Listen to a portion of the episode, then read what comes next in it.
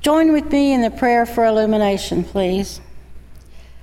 God, our helper, by your Holy Spirit, open our minds that as the scriptures are read and your word is proclaimed, we may be led into your truth and taught your will for the sake of Jesus Christ our Lord. Amen. The scripture today is from the book of John, the Gospel of John, chapter 3, 1 through 17. Hear these words. Now there was a Pharisee named Nicodemus, a leader of the Jews. He came to Jesus by night and said to him, Rabbi, we know that you are a teacher who has come from God, but no one can do these signs that you do apart from the presence of God. Jesus answered him, Very truly I tell you, no one can see the kingdom of God without being born from above. Nicodemus said to him, How can anyone be born after having grown old? Can one enter a second time into the mother's womb and be born? Jesus answered, Very truly I tell you, no one can enter the kingdom of God without being born of water and spirit. What is born of the flesh is flesh, and what is born of the spirit is spirit. Do not be astonished that I said to you, you must, you must be born from above. The wind blows where it chooses, and you hear the sound of it, but you do not know where it comes from or where it goes. So it is with everyone who is born of the Spirit. Nicodemus said to him, How can these things be? Jesus answered him, You are a teacher of Israel, and yet you do not understand these things? Very truly, I tell you, we speak of what we know and testify to what we have seen, yet you do not receive our testimony. If I have told you about earthly things, and you do not believe, how can you believe if I tell you about heavenly things? No one has ascended into heaven except the one who descended from heaven, the Son of Man.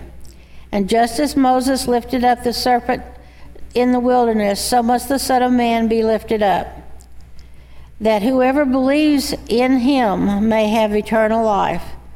For God so loved the world that he gave his only Son so that everyone who believes in him may not perish but may have eternal life. Indeed, God did not send the Son into the world to condemn the world, but in order that the world might be saved through him. This is the word of God for the people of God. Thanks be to God. So I don't know about y'all, but I feel like uh, this passage read beautifully. Thank you so much uh, is preached on a lot, right? Kind of overdone. Can I say that as a pastor? Just me? Uh, I didn't select it. It wasn't my choice. Uh, you know, if it was me, I would call the people who wrote the lectionary and say, change your selection. Uh, everyone's going to preach on this verse all the time. And it is. It's like, it, it's a lot. It's out there. There's lots of sermons, lots of blogs, lots of articles, lots of football games with that guy in the end zone holding John 316 like I remember being uh, a boy, you know, watching it on like the big wooden TV. Like the TV wasn't made of wood, but the TV was in the wood. We were watching the game, and there was always that like John three sixteen guy standing there, like, is this did I, did I make NBC? Am I on it? Like that was it. There's like a lot, a lot of this passage, and then then there's this whole like born again bit that comes out of this, and I don't know if you can hear me roll my eyes in the back. But like that's totally there, born again, and it's like I've heard a lot about that. Still not really sure what all it means, and I'm left sort of holding this passage, saying, "What am I supposed to to do with this? What does it mean? What how do I what is going on here?"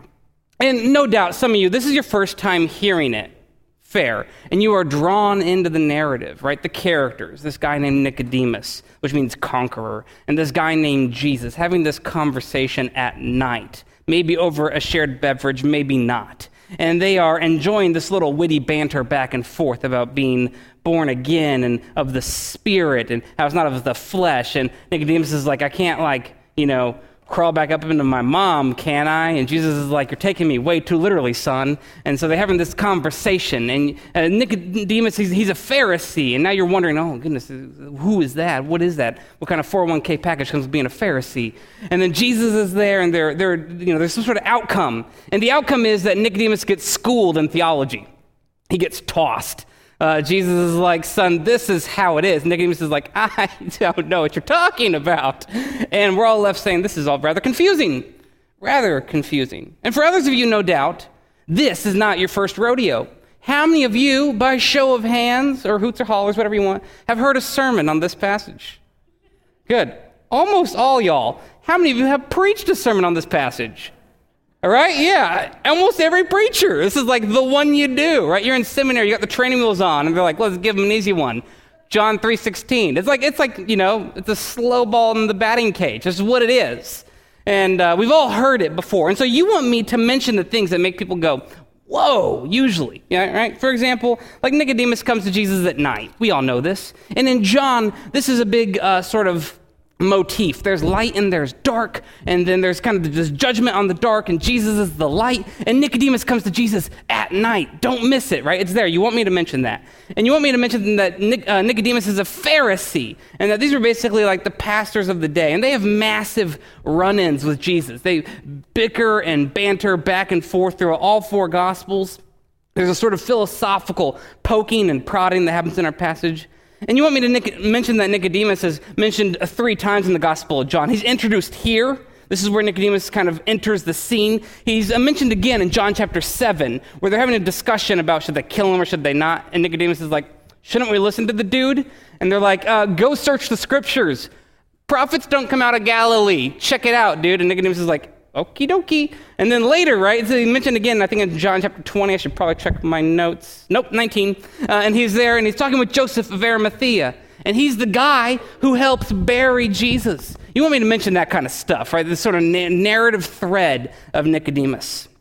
All this leads to some belief that Nicodemus has some sort of experience where he kind of turns his life around and begins following this Jesus thing.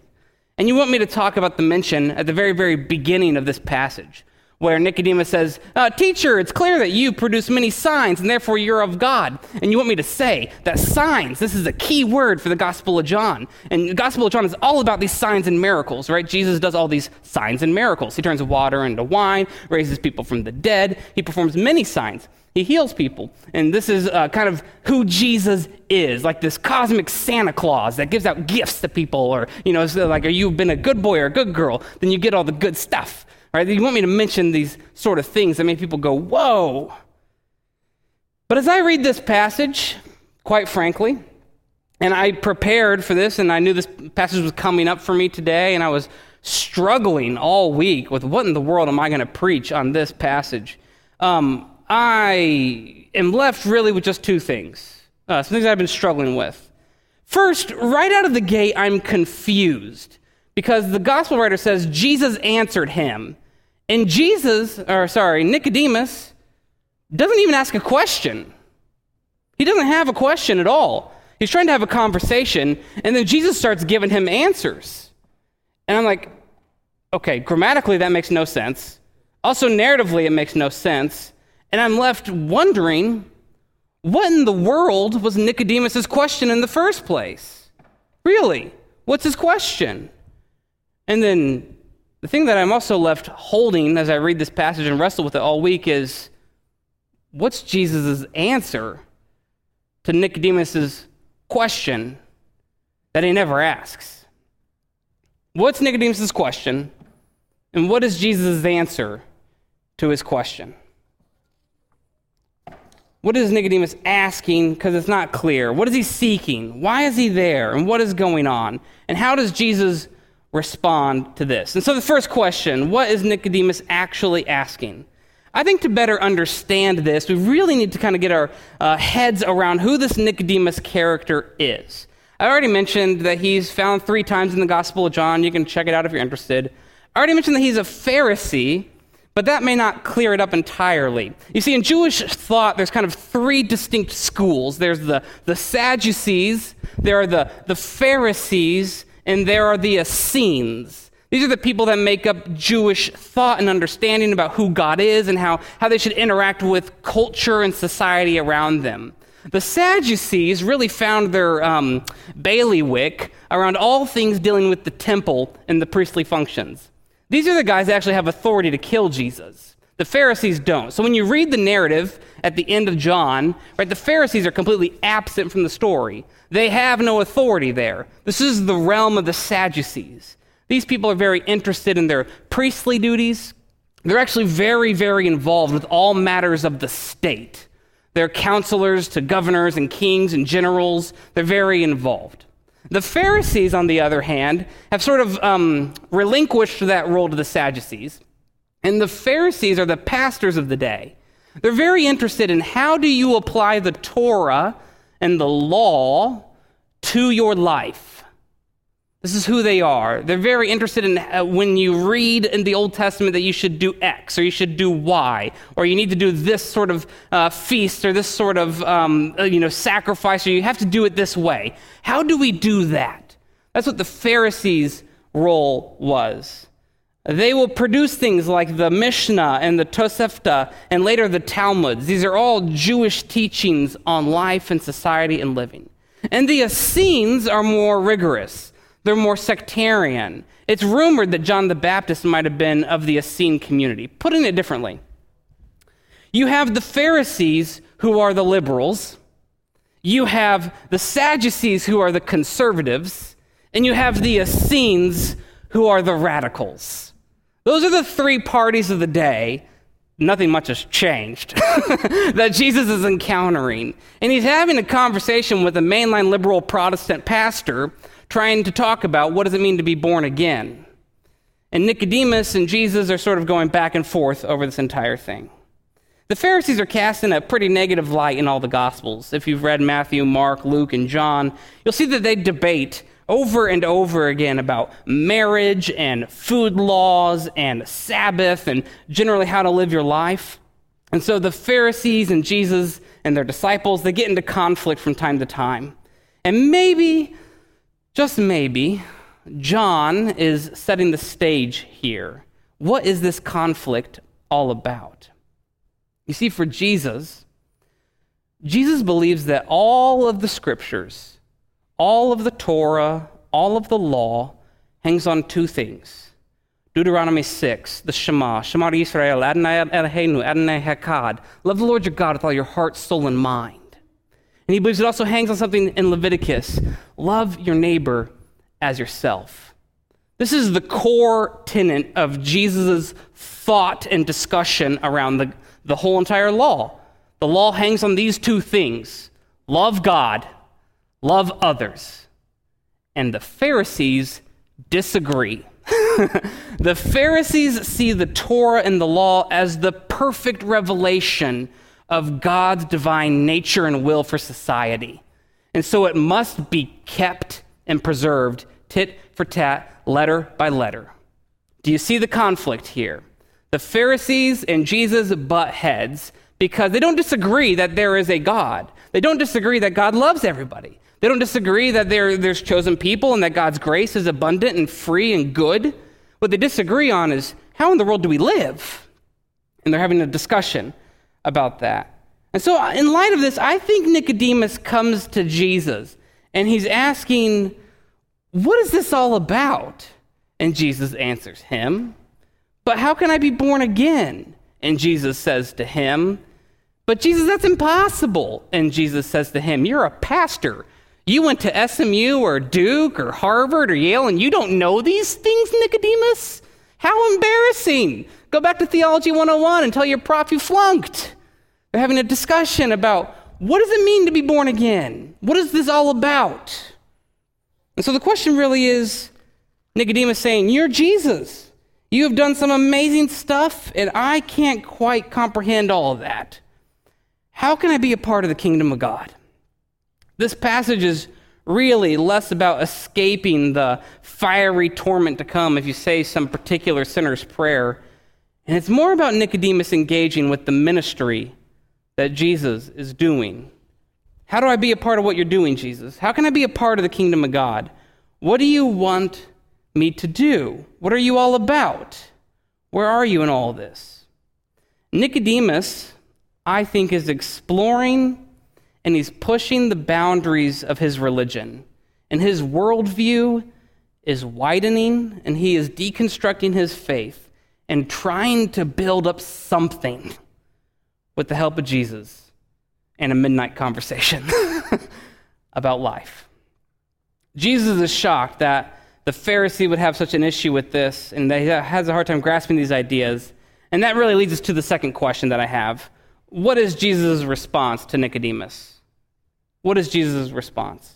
I think it's layered, and I don't necessarily think it's nuanced. I think it's pretty clear, but I think it's layered. At times it's twisting and unclear, and there are certain elements to it that need to be understood. So the question, plainly put, is how can you be a part of the kingdom of God? This is what Jesus is answering Nicodemus about.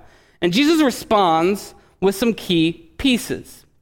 You have to be born again. And that is all wrapped up in who I am, not I, Josh, but who Jesus is, and what Jesus stands for, and what will happen to Jesus, and what that means for us. Friends, I don't know if you're ready to go to school because Jesus unloads two barrels on Nicodemus. And if we would have it the same, Jesus would unload two barrels of theology on us today as well.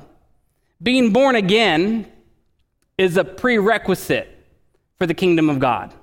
In the Greek, this word is anothen. It means again or anew or from above or all of that together. And it ain't physical, it's a spiritual birth. Now, I don't know about you all, uh, but I was present for the birth of um, my three children. And birth is nothing like the movies. I'll tell you now. Uh, I did not expect that much blood, that much uh, screaming. Sometimes my wife was like just silent, and I was like, what is happening, right? It was just this physical, visceral experience. In fact, it's a lot of pain, it's a lot of suffering, and oftentimes you're not really clear what's going to happen. Spiritual rebirth is the exact same. Sometimes a lot of pain, sometimes a lot of suffering, and sometimes you're not really sure what's going to happen. What if all of your core assumptions about God and moral good and justice, what if all your core assumptions about correctness, about reality and truth and purpose and identity needed to be reborn? And Jesus is telling Nicodemus, You got it all wrong, friend. It needs to be reborn. And Nicodemus is going, No, thank you. no way. Uh uh-uh. uh I went to a very good school, thank you very much. I have my diploma on my wall in my office, and I have a very cushy 401, so I'm good. And Jesus says it needs to be reborn, rebirthed, renew. And with that comes some growing pains. Friends, the, the world has sold you a false bill of goods. The world has said that you are a child of your mom and your dad, and I'm here to tell you that's a lie. You are a child of God. The world has told you that you are worth what you produce or what you contribute to the company or what kind of projects you manage. And friends, I'm here to tell you that's a lie. Your worth is found in your identity as a child of God. You are beloved no matter what you produce, what you bring to a company, or who you are, or who your mommy and daddy are. It doesn't matter. The world has told you what matters most is to work really hard and then retire and take all the fancy vacations and post on Instagram. And then, yeah, it's a good life. And I'm here to tell you that's a lie. It's a lie. There's nothing good in that. It's empty, it's hollow, it is veneer polish and brass on the Titanic. It is not true and good and beautiful. The true value of life is a life spent in God, loving God with our whole being and loving others. That's what Jesus is saying. And the Pharisees saying, Oh, mercy. I'm not sure what to do with that. This spiritual rebirth, this new way of looking at the world, it's an alternative mode of thinking and being. And it is painful because the world keeps trying to sell us a false bill of goods. And Jesus equates all of this, he equates all of this with darkness. And he has laid down the verdict. And Jesus says that he himself is light and it has come into the world. So you should be liberated, Nicodemus. You should be born again. You have freedom. Choose liberation. Hear the words from John again, fresh, now. Verse 16 For God so loved the world that he gave his one and only Son, that whoever believes in him shall not perish, but have eternal life. For God did not send his Son into the world to condemn the world, but to save the world through him. Whoever believes in him is not condemned, but whoever does not believe stands condemned already because they have not believed in the name of God's one and only Son. And this, friends, is the verdict light has come into the world, but people loved darkness instead of light because their deeds were evil. Everyone who does evil hates the light and will not come into the light for fear that their deeds will be exposed and shown as nothing but ash and dust. But whoever lives by the truth comes into the light so that it may be seen plainly that what they have done has been done in the sight of God. Man, this being born again stuff is messy, painful. It reorders our perspective and life, and it is visceral and real. And so, how can you be a part of the kingdom of God? That's what Nicodemus is asking. How can I be a part of the kingdom of God? And Jesus says, it starts with being born again.